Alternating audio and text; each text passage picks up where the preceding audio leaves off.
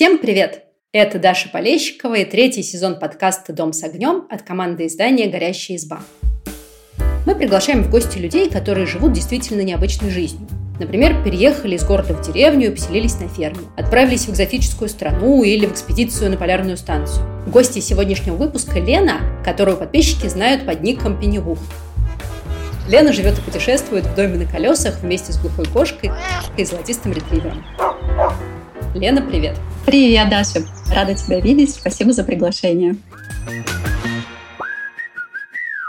Слушай, ну, самый главный и самый первый вопрос, конечно, как ты на это решилась? Ну, я задам его более мягко. Расскажи, чем ты занималась до того, как на это решилась. На самом деле, очень легко на него ответить, потому что я была вынуждена, скажем так. Я очень люблю животных и очень люблю путешествия. Чтобы объединить эти два момента, мне пришлось построить свой дом на колесах. К сожалению, ни у нас, ни за границей Люди обычно не радуются животным в отелях или в съемных квартирах, особенно такой огромной собаки. Поэтому я решила построить свой дом на колесах и уехать с ними в путешествие. А, слушай, но это был как раз мой второй вопрос. А почему ты решила полностью сама сделать дом на колесах, а, не купить уже готовый? Потому что кажется, что это проще. Все за тебя продумали, все сказали. Заранее известна цена, что немаловажно. А здесь это такой кот в мешке. Это правда. Зато этот дом готовый, он продуман для семьи из четырех человек или путешествующих людей из четырех человек. Если обратить внимание, там всегда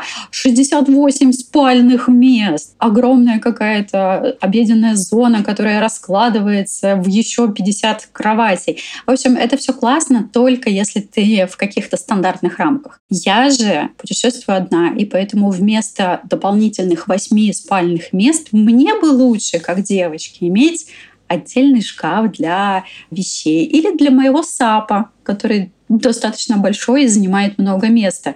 Мы с собакой очень любим просто на сапе кататься. Каждый раз, когда видим какой-то водоем, тут же хотим поплавать на сапе. Поэтому и появился проект автодома, который заточен только под меня и моих животных. Там всего два обеденных места, красивый стеклянный столик, много пространства под кроватью для моей большой волосатой собаки, чтобы она там лежала. И как раз туда выведены все коммуникации кондиционера, чтобы она охлаждалась в первую очередь. Для кошки у меня сделаны специальные лазы в ее туалет, в кабину, чтобы она мне не требовала открыть дверь в 6 утра, чтобы пойти посмотреть на дальнобойщиков. Ну и самое главное, моя комплектация позволяет мне стоять в лесу неделю или две, никуда не выезжая в город. Для меня это важно, потому что я очень люблю природу. Путешествую я в основном как раз-таки не по каким-нибудь там старинным э, европейским городочкам, исследуя архитектуру, музеи. Нет, я такое не очень люблю.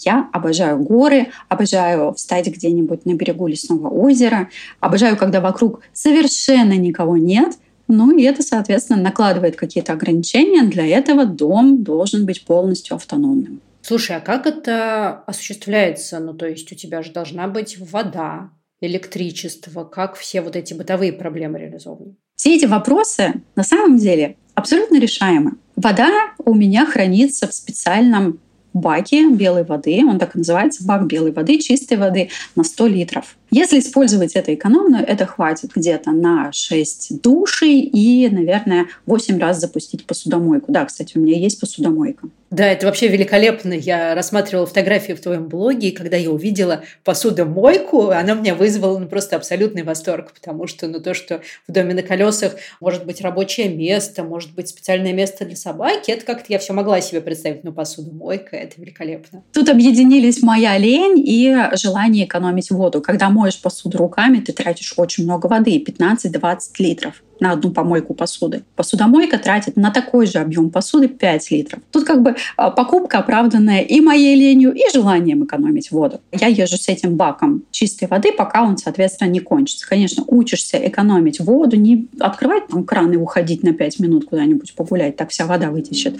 Ну, а, если использовать ресурсы экономно, то этого хватает надолго. Электричество генерируется тремя способами. Первый — это, конечно же, от солнечных панелей. Я, кстати, прямо сейчас приехала в город для того, чтобы обновить вен, и именно солнечные панели я собираюсь заменить, потому что в будущем поеду в такие дикие экспедиционные места, где даже ну, нет вообще кемпингов, чтобы подзарядиться, например, от розетки. Теперь ты знаешь два способа, как можно зарядить фен. Это от солнечных панелей, которые я обновляю прямо сейчас, и от розетки. Ты просто как огромную батарейку подключаешь в вен, к розетке внешней на 220, и аккумулятор внутри вена заряжается. Но есть еще и третий, очень удобный способ. По-умному он называется заряжаться от э, генератора э, во время движения машины через альтернатор. Грубо говоря, ты едешь, а у тебя вся лишняя энергия идет в твой аккумулятор, накапливается, и у тебя заряжается вен. Вот и все. Просто если ты представишь себе вен в виде огромного пауэрбанка, внутри которого разными проводочками сделано электричество, все становится очень понятно. Слушай, ну вот эта вот зарядка от розетки, я так понимаю, она осуществляется на специальных кемпингах,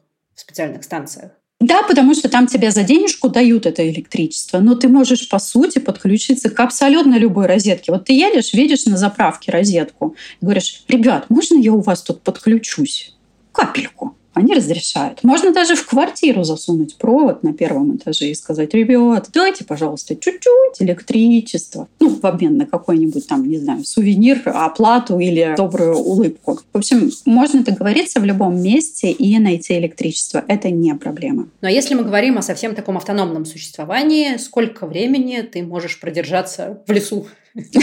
Это зависит от температуры. Вот, например, карельский лес. Летом он достаточно комфортный. Плюс 22, плюс 25. То есть мне не нужно включать кондиционер. Кондиционер — это то, что тратит больше всего электроэнергии. Мне не нужно включать обогрев, то есть на это не тратится электроэнергия. В таком режиме я могу стоять две недели. У меня энергия тратится только на зарядку моего ноутбука, планшета, телефона, посудомойка, возможно, какой-то вентилятор, возможно, фумигатор от комаров на входе работает. То есть такие какие-то мелкие вещи, которые не потребляют очень много электричества. Ну и, конечно же, там система моего умного дома, которая у меня тоже есть внутри. Но если я стою где-нибудь не в лесу, а где-нибудь на парковке в городе без электричества, но под палящим солнцем, а снаружи плюс 40, то мне, конечно же, нужно включить кондиционер, и он сожрет весь мой заряд электроэнергии за часа 4. Ну, наверное, в городе и подзарядку найти легче, так что это не должно быть проблемой, кажется. Хотя, не знаю, честно говоря, мне не кажется. Пока мне вот удивляют все эти истории, что можно сделать настоящий дом, который будет ездить, в котором будет даже посудомоечная машина. В общем, это все великолепно. А, слушай, я еще хотела тебя э, расспросить. А, скажи, пожалуйста, ты сразу уехала далеко и надолго? Или у тебя были какие-то тестовые, ну, небольшие выезды, чтобы понять, что тебе нужно, как оборудовать дом, чего не хватает? У меня были тестовые выезды, и это как раз то, что я рекомендую всем, кто подумывает о своем автодоме. Либо взять автодом на прокат и покататься на нем, либо, как я, но это достаточно дорогой способ, либо, как я, а, купить и еще не отделав его, поездить. У меня сначала стояла только кровать и э, аккумулятор, чтобы заряжать телефон, ноутбук, и все, больше он ничего не тянул, этот аккумулятор. И я на нем объездила весь юг России все побережье. Я доехала из Питера до Сочи, туда-сюда покаталась там, пожила чуть-чуть а, пару месяцев. И я поняла, как мне расставить вещи и что обязательно нужно предусмотреть в моем будущем автодоме. Например, я поняла, что мне совершенно не нужна огромная кухня. Если посмотреть на мою кухню, размер столешницы всего 80 сантиметров. Это единственная рабочая площадь на моей кухне. Но мне больше и не надо. Я не готовлю какие-то сложные блюда, я не варю в автодоме борщи. Если мне вдруг захочется борщ, я всегда могу пойти в кафе, в ресторан в хороший и съесть его там. Что я еще поняла? Что провода должны быть спрятаны. Все эти подзарядки. А, у меня очень много техники. Дроны, камеры, а, GoPro-шки, Insta360. Вот вся эта техника, которая меня снимает и вызывает миллиард вопросов. Ой, а что это у вас там оператор спрятался под кроватью? Откуда вы все это снимаете? В общем, вся эта техника, там миллиард разных проводов. И Когда я ездила без мебели еще пока, я поняла, что все эти провода вечно путаются, мешаются, некрасивые. И в финальном варианте предусмотрела сейф, в котором, во-первых, лежит вся моя техника, которую никто не украдет, потому что этот сейф еще, блин, фиг вскроешь. Я сама его открываю иногда с трудом, если честно. А во-вторых, внутри сейфа сделана розетка, и, соответственно, пока я езжу, и все закрыто в сейфе, оно там все и заряжается. И мне не надо туда-сюда розетки, проводочки, все это подключать, и нет никакого визуального шума. Это безумно удобно. Такие мелочи, они у меня как раз-таки и прояснились в моих тестовых заездах. Второй тестовый заезд я сделала уже зимой. То есть этот был весной. К зиме я уже там еще что-то доделала, оборудовала, наняла еще больше подрядчиков, чтобы ускорить процесс. И я поехала на Эльбрус зимой. У меня была кровать, уже хорошо сделана. У меня был душ и туалет. И, по-моему, все. По-моему, мне даже еще сидеть тогда не на чем было. И черновой пол какой-то настелен. И тогда я уже как раз поняла, что именно мне нужно из кухонных приборов, э, чтобы готовить.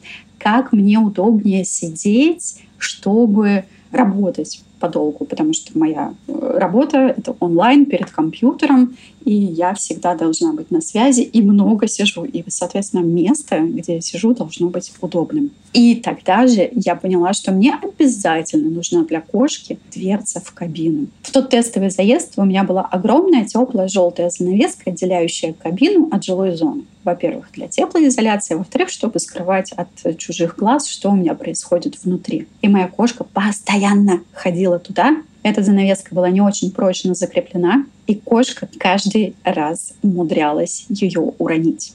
Слушай, ну это настоящая кошка. Кошки должны ронять занавески.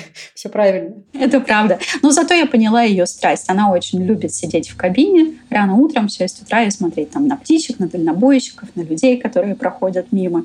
В общем, специально для нее я сделала отдельную дырку в стене в виде головы кошки, чтобы она могла утром сама туда уходить и меня не будить. Слушай, наверное, дальнобойщики удивляются, увидев кошку, сидящую в кабине машины где-нибудь на стоянке.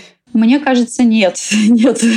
Они, по-моему, привыкли уже ко всему. А вот женщину, выходящую из Вена рано утром в пижаме с собакой, зевающую, вот тогда они, да, удивляются, потому что считается, особенно в России, считается, что это немножечко нетипично ездить одной. Если бы это была пара, они нормально бы это воспринимали, мужчину и женщину. А так как я одна девушка, они, конечно, очень сильно удивляются. А, ты знаешь, кажется, но, ну, может быть, мне так кажется, потому что я просто далека вот от такого образа жизни, что в России вообще не очень принято путешествовать в домах на колесах. Это какое-то такое редкое развлечение. Но, может быть, я просто далека от такой тусовки ошибаюсь. Вот расскажи, много у вас таких?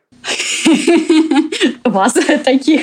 На самом деле нас таких много, правда. Но в таком комфортном автодоме путешествую только я. Иногда мне даже стыдно. Большую часть проектов, которые я вижу на Ютубе. Мне немножко неловко так выражаться, но они сделаны из говна и палок. Самоделкины какие-то, либо заводские проекты, стандартные, типичные. Но ни у кого нет такого luxury автодома, чтобы он был и уютный, и красивый, и с хорошей начинкой внутри, и продуман прям вот все под меня. Обычно у нас люди на этом очень сильно экономят все-таки. Слушай, это правда, твой дом производит вообще невероятное впечатление. Меня особенно поразила люстра, ну прям такой подвес над столом и всякие вазочки с букетами цветов. И у меня сразу возник вопрос, а как ты с этим всем ездишь? Почему оно не падает, как вот в передвижениях? Или ты организовываешь красоту на стоянках? Вот остановилась, там вернула люстру на место. Ну, люстра, она волосатая. Она из, э, как это называется, из пальмы, кажется, сделана. Она супер легкая, и, соответственно, она никуда не девается. Она закреплена на потолке, и все. Ей некуда падать физически. Не знаю, кстати, почему не разбивается. Наверное, размаха лампочки внутри не хватает, чтобы разбиться. Это обычная люстра на 220. И ваза — это, наверное, единственная вещь, которую я действительно перед поездкой убираю. У меня возле кровати как раз стоит такая деревянная подставка, на которой стоит обычно ваза. А, моя вот, вот это как раз баночка с берушами, масками. Я, я тебе ее показываю. Слушатели подкаста, они это, конечно же, не видят. Но, в общем, это все у меня стоит на деревянной подставочке. И когда я начинаю ехать, я это просто складываю либо на кровать, либо в раковину. Если в вазе есть цветы, то в раковину, конечно же. Вот, деревянную подставочку кидаю на кровать. И все. Остальное все, оно, в принципе, закреплено. Там нечему падать. Все эти гели для душа, которые стоят в ванной, в душевой у меня, они на специальной полочке, которая под их размер сделана, и они, соответственно, не падают во время движения. Вся посуда расставлена так, что она никуда не уезжает, не падает. Вся техника хранится внутри сейфа. Вся одежда на полочках тоже никуда не улетает. Все продумано до мелочей. Слушай, расскажи, а что-нибудь, ну, где-нибудь в планировке ты же наверняка ошиблась, тебе пришлось что-нибудь переделывать? Это сложно сказать. В самой планировке нет, ошибок нету. Все именно так, как я мечтала. Просто я слишком долго это обдумывала. Сначала я думала где-то полгода перед тем, как решиться купить этот автодом, и в своих мечтах вот я прям проживала эти моменты, что я буду делать. Вот я выхожу или захожу в вен, что мне надо сделать? Ага, лапы собаки помыть. Поэтому так появился душ на входе, чтобы лапомойка, чтобы собачке успеть э, лапки помыть перед тем, как она заходит в вен и все внутри пачкает, конечно же. В планировке ошибок нет. Есть какие-то мелочи, которые я не предусмотрела. Например, посудомойка. Это улучшение, которое добавилось спустя полгода. Сейчас я меняю солнечные панели на более мощные. Не потому, что мне не хватало того, что есть, но раньше я путешествовала в основном по Европе, где в любой момент можно заехать в кемпинг практически в любой стране. Даже в Боснии и Герцеговине есть выбор кемпингов. Даже в Албании есть кемпинги. А то место, куда я сейчас собираюсь ехать, на всей карте нет ни одного кемпинга. Поэтому да, я хочу быть еще более автономной. Есть какие-то косяки рабочих, которые были допущены, и я постепенно их исправляю. Например, сейчас там буду заменять полностью бак серой воды. Я вижу какие-то вещи, которые можно было бы сделать более оптимально именно с точки зрения реализации, но в планировке точно нет никаких просчетов. Слушай, ты сказала бак серой воды, а это что такое? Про бак белой воды мы с тобой говорили. Расскажи про серую. Я все время стесняюсь про него рассказывать, потому что мне это кажется таким заумным для непосвященных слушателей. В общем, бак серой воды — это та вода, отработанная после душа, после умывания, после мытья посуды, которая стекает вниз. То есть я, например, почистила зубы. Куда эта вода попадает? вниз под днище в бак серой воды. Я же не могу в городе под собой создавать лужу огромную. Правда же, это не гигиенично, не культурно, не красиво. И эта вода накапливается, и когда приходит время, я уезжаю в специальное место и там сливаю воду. Скажу честно, если в Европе такие места для слива есть практически везде. Иногда даже вдоль трассы есть такие специальные отверстия для слива серой воды отработанной. И это прекрасно. Ты заезжаешь, сливаешь и уезжаешь. У нас в России ничего такого, конечно же, не предусмотрено. Поэтому иногда приходится сливать прямо на обочину где-нибудь за городом. Конечно, я стараюсь сделать это аккуратно и культурно, и, в принципе, пользуюсь биоразлагаемыми средствами, поэтому то, что я там помыла голову и спустила воду где-нибудь на обочине под Ростовом, например, это ничего страшного, от этого экология не умрет. Но, конечно же, это не очень, наверное, правильно я была бы рада, если бы у нас было гораздо больше таких продуманных мест для путешествий. То есть, получается, в Европе все-таки инфраструктура для домов на колесах, кемпинги лучше развиты, чем в России? В Европе автодома уже очень давно популяризированы. Многие ездят и живут годами так в автодоме. И это ничего такого удивительного не вызывает ни у кого удивления. У нас же в России бум только начался. Вместе с пандемией, вот я завела в 2020 году автодом, когда началась пандемия, и многие тоже стали смотреть в эту сторону вместе с пандемией и стали путешествовать. Многие ушли на удаленку, многим удаленка стала позволять жить и путешествовать, и работать в путешествии. Поэтому я надеюсь, что у нас годами появится инфраструктура и больше возможностей доехать до красивых мест. К сожалению, сейчас, когда приезжаешь на какое-нибудь лесное озеро, чаще всего сами туристы его загаживают, бросают бутылки какие-то, пластики, обертки. Это ужасно. Они сами портят эту природу и говорят, а почему же нам правительство не поставило вот здесь вот урну? Я очень надеюсь, что процесс будет идти с двух сторон, и правительство действительно поставит урну и будет ее вывозить периодически. И люди сами будут за собой убирать мусор с красивых природных объектов. Но, конечно, не хватает а, на природе каких-нибудь красивых стоянок, возможности проехать или хотя бы даже мест, отмеченных на карте, чтобы их легко было найти. А, слушай, а еще такой вопрос, э, который я, конечно, хочу обсудить, от твоих животных. Я пока листала твой блог, мне кажется, они стали мемом. То, что ты мучаешь животных, которые страшно страдают в путешествиях, и дальше фотографии пса на соборде где-нибудь на великолепном озере. Кажется, твои подписчики разделились на два лагеря. Те, кто думает, что ты мучаешь животных, и те, кто хочет также помучиться сам хотя бы недельку, хотя бы чуть-чуть. Одних выходных, может быть, хватит. Расскажи, как ты для них все это организовала? Меня как кошатницу больше, конечно, кошка волнует. Как ты научила ее ходить на поводке? Я ее не учила, она сама захотела. А, то есть тебе просто досталась правильная кошка? Я купила свою первую машину, мне кажется, в 19 или 20 году как раз-таки небольшой. И я решила поехать в Карелию на выходные. Мне некуда было оставить животных, и я решила взять их с собой. И мне очень повезло. С самой первой секунды и кошка, и собака абсолютно спокойно вели себя в машине. Я знаю, что некоторые кошки там орут, беснуются. Но вот у меня какая-то такая спокойная. Может быть, мне повезло, потому что она генетически дефектная. Она у меня немножечко такая с прибабахом, но не с кошачьим прибабахом, а вот именно немножко отстает в умственном развитии или наоборот всех опережает. Она глухая полностью, ее тестировали, она ничего не слышит и, может быть, из-за этого не боится звуков. Она очень любопытная, любит охотиться на бабочек, любит ходить на поводке. И при этом она трусишка, как бы это ни казалось странным, и далеко от Вена сама не уходит. Она не пытается сбежать на каждой остановке у меня. Она сидит на краю в Вене и смотрит на всех с любопытством. Ну, из Вена никуда не убегает сама. А как организованы у тебя все бытовые вот моменты с животными. Ну, например, кошка куда ходит в туалет? Только на стоянках или у нее есть лоток, как у каждой уважающей себя кошки? У нее есть свой лоточек, он стоит в душевой, и там тоже есть дырка в виде головы кошки. Она пролазит и спокойно делает свои дела.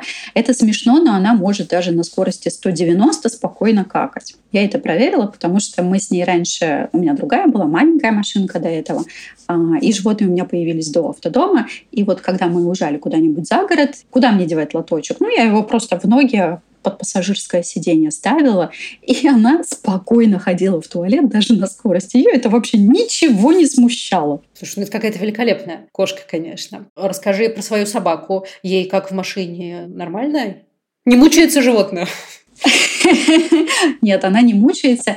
Вот, кстати, собаки могут надоесть какие-нибудь длинные перегоны. Если мы ездим 1100 миль за день, да, ей надоедает. Поэтому с ней я обязательно, конечно же, гуляю там интенсивно с утра, обязательно с ней поиграю в середине дня, сделаю перерывы по 10 минут. Она ведет себя в машине как очень послушный и хороший ребенок. Едет спокойно, мультики не требует, спит себе все время, в обед просыпается, покушала, поигралась и обратно ложится спать. Собака очень привязана ко мне, поэтому вот где бы я ни была, ей везде хорошо со мной. И причем место вообще не важно. Машина, гостиница, загородный дом, квартира. В парк идем, ура! Идем в лес, офигеть! Идем купаться, купаться. Она, кстати, вот сейчас на это слово уши подняла такая. Она обожает купаться. Если удовлетворять ее такие базовые потребности, она будет самым счастливым переродчиком на свете. Кошка, кстати, привязана к нам обеим. Я это заметила, потому что когда сдаю ее на передержку вместе с собакой, если нет меня, кошка переживает. Если они вместе с собакой где-то на передержке, вот кошка прям не ест пару дней, переживает очень сильно. Если собаку я куда-то отдаю, и мы остаемся вдвоем с кошкой, она опять переживает. Где моя собака? Где вот не может уснуть, везде ходит и ищет свою собаку. Если же мы вдвоем где-то, я и собака, то кошке вообще пофиг. Что это? Гостиница, машина, загородный дом, квартира, в палатке. Спать с удовольствием, если есть я и собака рядом. Вот это да. Это удивительно, конечно, наблюдать за твоими животными, как они плавают на сабборде, и кошка тоже. И как они гуляют по невероятно красивым местам, как собака купается в озерах горных. Это, ну, это великолепно, короче, правда. Я отношусь к тому лагерю, кто тоже бы хотел хотя бы немного помучиться вместе с твоими животными. Хотя бы недельку.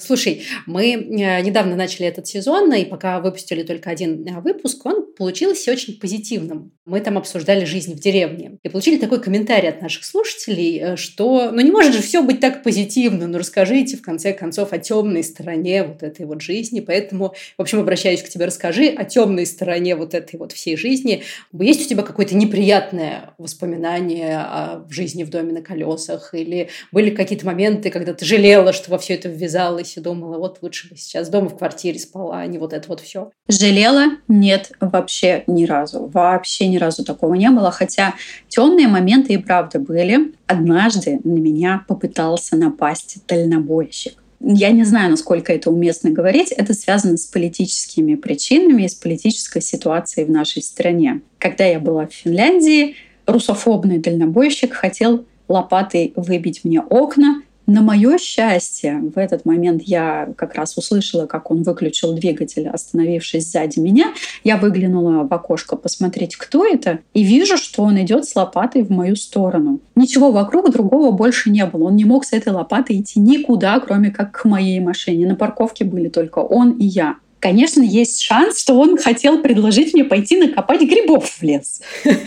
Но я решила не проверять, что он хотел. Как раз в тот момент прошла волна таких настроений по Финляндии, что били окна у машин. Это было в прошлом году. Я не стала ничего выяснять, я быстро прыгнула за руль и уехала. И как раз из соображений безопасности в моем вене и сделана перегородка, отодвигающаяся между салоном и кабиной. Я как раз поэтому не хотела прицеп из-за мобильности. Не надо выяснять, что хотят грабители. Не надо выяснять, почему мужик идет с лопатой. Просто прыгаешь за руль и уезжаешь. Но такая ситуация была только однажды. У меня были моменты, когда что-то ломалось. Например, однажды я проколола колесо ровно на границе между Черногорией и Сербией уже после того, как я прошла Черногорский пропускной пункт, но еще не доехала до Сербского. Мне пограничники говорят, у вас колесо проколото. А я еще ни разу в жизни сама не меняла колесо. Я понятия не имела, как это делать. И не вызвать же никого, потому что я в пограничной зоне между стран. Никто не приедет, ни одна служба так не может делать. Я сижу и пригорюнилась, вот правда пригорюнилась. Думаю, блин, час ночи, я не выспалась. Сейчас, блин, еще и осваивать новый навык менять колесо в темноте под дождем. Еще и под дождем. Слушай, ну это прям сцена для фильма для какого-нибудь. Как режиссер все идеально продумал.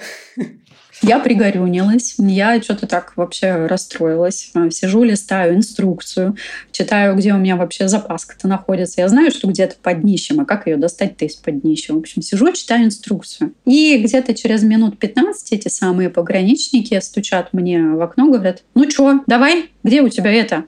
И показывают что-то там руками. Я догадываюсь, что они имеют в виду домкрат. Выдала я им домкрат, выдала я им все, поменяли они мне колесо, запаску. Ну, в общем, пять пограничников справились за час. Не знаю, сколько бы по времени я это меняла, но мне очень сильно тогда повезло. Все эти моменты, когда что-то ломается, что-то там может разбиться, это все бытовые моменты. Это как дома. Дома что же может свет перегореть? Просто меняешь лампочку, и соседи могут залить. Ты же не сядешь и не будешь грустить. А, блин, расстройство какое, зачем я въехала в эту квартиру? Все это решаемо. В общем-то, да. Ты когда рассказывала вот э, первую историю, которая в Финляндии с тобой произошла, я вспомнила как раз то, что еще хотела у тебя спросить. Я у тебя где-то в блоге видела, что ты из соображений безопасности не останавливаешься там, где нет интернета чтобы всегда быть на связи. А еще есть у тебя какие-то, ну, такие пункты, которым ты следуешь, чтобы быть в безопасности? Правило. Самый главный пункт это да, всегда должен быть интернет. Второе, это должно быть либо людное место, где есть другие люди, то есть чтобы я не была одна, либо наоборот это должно быть супер безлюдное место, но которое не видно с дороги. Сейчас поясню. То есть вдоль трассы, например, совершенно спокойно можно стоять на всех этих дальнобойщицких остановках, на заправках. Ничего страшного в этом нет, потому что есть другие люди. И все эти сказки, на самом деле, про сонный газ, который пускают в машине, а потом обносят всю машину, это все сказки из прошлого. Так давно уже никто не делает. И грабить правильно надо по-другому. Come on, не сонным газом. Внутри автодомов, конечно же, есть газовые детекторы и собака, тем более, которая начнет гавкать, если кто-то попытается рядом что-то делать ночью. Если я стою в лесу, то меня не должно быть видно с дороги. И я должна иметь возможность спокойно выехать не разворачиваясь, то есть носом по направлению к выезду всегда вставать. Да, это разумно. Ну и, конечно же, внутри все окна у меня закрыты, все закрыто, все подготовлено к тому, чтобы прыг за руль и уехать. Ну и, кстати, сейчас вот я поеду в более опасные места, гораздо более опасные, чем Европа, Албания, там, Греция. Я поеду, не скажу, куда это секрет, и для этого я делаю сейчас еще дополнительные способы защиты. Например, там бронирую окна бронировочными материалами, скажем так. А, еще я хочу поставить сигнализацию особую сигнализацию, которая, когда человек подходит по датчику движения, вспыхивают огни, и начинает орать сигнализация. Потому что мою машину не угнать, никто ее не будет угонять. У меня Volkswagen Crafter в кастомной комплектации, его никуда не перепродать, вообще никак не перепродать. Мне стоит опасаться только грабителей. Причем грабителей, которые понятия не имеют, что у меня абсолютно все хранится в сейфе. И даже если они ко мне залезут, максимум, что они вынесут, это посудомойку за 200 евро. Хотя кому-то и это может быть хлеб. Поэтому я сейчас делаю максимум усилий, чтобы именно отпугивать грабителей. Ну и плюс у меня камеры есть наружного наблюдения, которые, конечно же, записывают всю ситуацию. И сейчас я еще больше апгрейд хочу сделать. А, улучшение — это еще мониторчики, чтобы у меня в Вене были, чтобы я в каждую секунду видела, что происходит с четырех точек а, вокруг меня. И мне не надо было открывать окошко. А это, наверное, страхует еще от тех ситуаций, когда ты куда-то ушла, когда ты не в машине. Когда я не в машине, у меня внутри есть няня и грабители камера и она постоянно 24 на 7 наблюдает за всем внутри, и поэтому я в каждую секунду могу открыть с телефона эту камеру, посмотреть, как там мои пушистики, посмотреть, как там мои грабители, посмотреть, какая температура в вене. В общем, у меня полный такой мониторинг состояния. Я даже могу посмотреть, сколько у меня остался заряд аккумулятора, например. Для меня это важно понимать, если снаружи жарко и работает кондиционер, мне важно понимать, сколько там он еще проработает, прежде чем все вырубится. Потому что Конечно же, я не хочу, чтобы мои пушистики сдохли от жары внутри машины. Мне тогда новых заводить надо будет, а это, блин, опять их обучать. Нетушки. Да, но такую кошку не найдешь плюс. Это правда. Расскажи, сколько ты ну, вот максимально пробыла в путешествии на данный момент? Год и три месяца. Год и три месяца. С ума сойти. И вот ты сейчас недавно приехала домой, и снова собираешься в путешествие в секретное место. То есть я, конечно, хотела спросить о планах, но не буду пытать. Какие-то секретные планы? Смотри, я бы на самом деле не возвращалась, если бы не политическая ситуация в Европе сейчас. Моя машина до сих пор на русских номерах. В соответствии с новым разъяснением ЕС могут конфисковать эту машину и в Германии, и в Польше, и в Эстонии, и в Латвии. Ее просто могут конфисковать, и это не утка. Такие ситуации реально есть и были, и люди сейчас судятся за свои машины и ничего сделать не могут, потому что вот такой вот закон ограничения об импорте. Там такой закон, он очень своеобразно сформулирован, и поэтому вот сейчас Европа выбрала его трактовать так. Поэтому я вернулась. Если честно, так бы я не возвращалась. Я живу в машине вот прям 365 на 7 на 24. У меня бывают моменты, что я переезжала в отель, например, на пару дней. Если машине надо сделать ТО, или там что-то починить, что-то произошло, то есть если я куда-то отдаю машину. А так я полностью живу в машине. Я ее так и проектировала специально, чтобы в ней было комфортно жить, чтобы она меня полностью устраивала, мне не было там тесно, скучно или некомфортно. Кстати, многие подписчики спрашивают, а не тесно ли мне в машине, забывая, что если открыть дверь, то там за дверью прям целый мир. Там озеро, там лес, там море, там красота. Слушай, у меня возник похожий вопрос на «А не тесно ли тебе в машине?», а, потому что я недавно вместе с семьей переехала и столкнулась вот с этой проблемой всех иммигрантов, что нужно всю свою жизнь упаковать в три чемодана. И оказывается, что много каких-то памятных вещей, много каких-то нужных вещей, много каких-то нужных вещей, которые ты забыл. Ну, короче говоря, вот это вот все. А здесь тебе, получается, всю свою жизнь, все свои вещи необходимые, которые тебе нужны, нужно уместить в одну одну машину. Вот тебе хватает места или ты как-то минималистично живешь? Я, в принципе, минималист по жизни, но мне более чем хватает. У меня там вся одежда на 4 сезона есть. Ну, наверное, на Северный полюс мне надо бы докупить еще одежды. Но так у меня, в принципе, вся есть. От супер жаркой плюс 40 до минус 20 одежды там есть. У меня есть вся моя техника, все, что мне надо. У меня есть мои пушистики, мои витаминки, лекарства, косметика, банные принадлежности. Ни на чем таком я не экономила. У меня, в принципе, было главное требование, чтобы там я чувствовала себя так же комфортно, как в квартире. Но я не шмоточница и не собираю всякие там статуэточки, не знаю, полисборники. Я такое не люблю. Я очень большой эстет-минималист. Мне нужно минимальное количество вещей, но чтобы они были красивые, удобные, функциональные. Да, тут я напомню слушателям, что в Вене есть люстра, люстра подвес. Это удивительно. Слушай, ну давай все-таки закончим сегодняшнюю запись на такой хорошей ноте, несмотря на просьбу наших подписчиков рассказывать и про темные стороны тоже. А какое самое вот приятное у тебя воспоминание за последний вот год и три месяца, проведенных в путешествии? Их очень много. И в основном они все связаны с тем, что ты просыпаешься, открываешь дверь, а там. И причем вот это «а там» это может быть и озеро, которое реально в метре от Вена, и мы с собакой утром прыгаем в озеро вместо утренней прогулки. А может быть, ты открываешь дверь, а там любимая кофейная напротив Вена, и ты утром идешь за круассаном и кофе в любимую кофейню. Звучит волшебно. Это такая сказки волшебная палочка, короче говоря, которая перемещает тебя в какое-то место, где тебе нравится. Вот я про это все рассказывала, и я думала, что когда я только узнала про твою историю, мне казалось, что это такая, знаешь, немножко, ну, жизнь на колесах как у бременских музыкантов. А сейчас я понимаю, что это ну, настоящий уютный дом, который всегда с тобой, как у улиточки. Просто ты из своего дома, устроенного, уютного, под себя сделанного, выходишь каждый раз в новые места. Это звучит очень вдохновляюще. Мне при этом не хочется убеждать людей, что все должны так жить, что это безумно классно, ребята, пересаживайтесь, бросайте свои квартиры. Ни в коем случае. Вот представь себе, бывают люди, которые предпочитают жить в деревне, а есть люди, которые предпочитают жить в городе.